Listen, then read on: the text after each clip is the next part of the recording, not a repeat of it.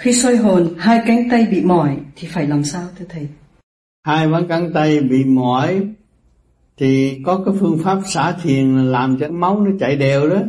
Bóp bên này, bóp bên kia thì nó chạy đều rồi mình soi hồn lại, đâu có sao đâu.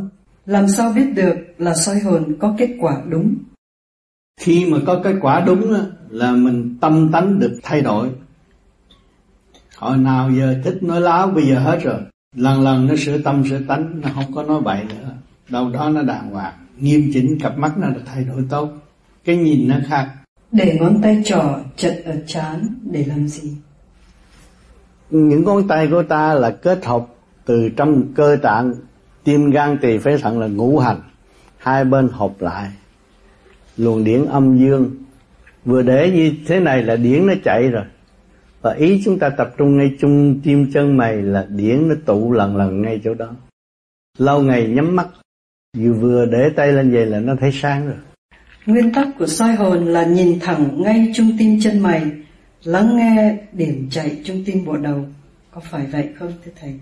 Thì những người ban đầu hay lo chuyện đời, bịt vô lỗ tai nghe ồ.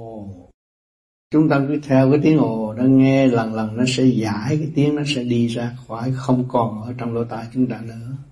Thì chúng ta bắt đầu tập trung được rồi. Soi hồn cần bao nhiêu phút mới được? Ít nhất là năm phút. Tới mười lăm phút là nhiều nhất. Có cần làm hơn số quy định đó hay không? Và có hại gì không nếu mình làm thêm? Không cần làm hơn, cái gì quá cũng là hư, cái nào vừa là đúng. Nếu bị tàn tật ở mấy ngón tay, nếu muốn thiền thì phải soi hồn bằng cách nào? Tàn tật ở tay thì phải lấy bông hồn bịt lỗ tai lại trong giờ đó. Trong lúc soi hồn, tâm ý của mình như thế nào?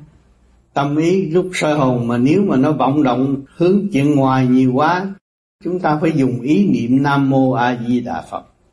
Ý niệm chứ không phải miệng môi. Ý niệm để cái điển nó chạy đều một vòng hòa hợp với càn khôn vũ trụ nó mới mở được. Khi soi hồn mà bị nhức đầu thì soi hồn có hết được hay không?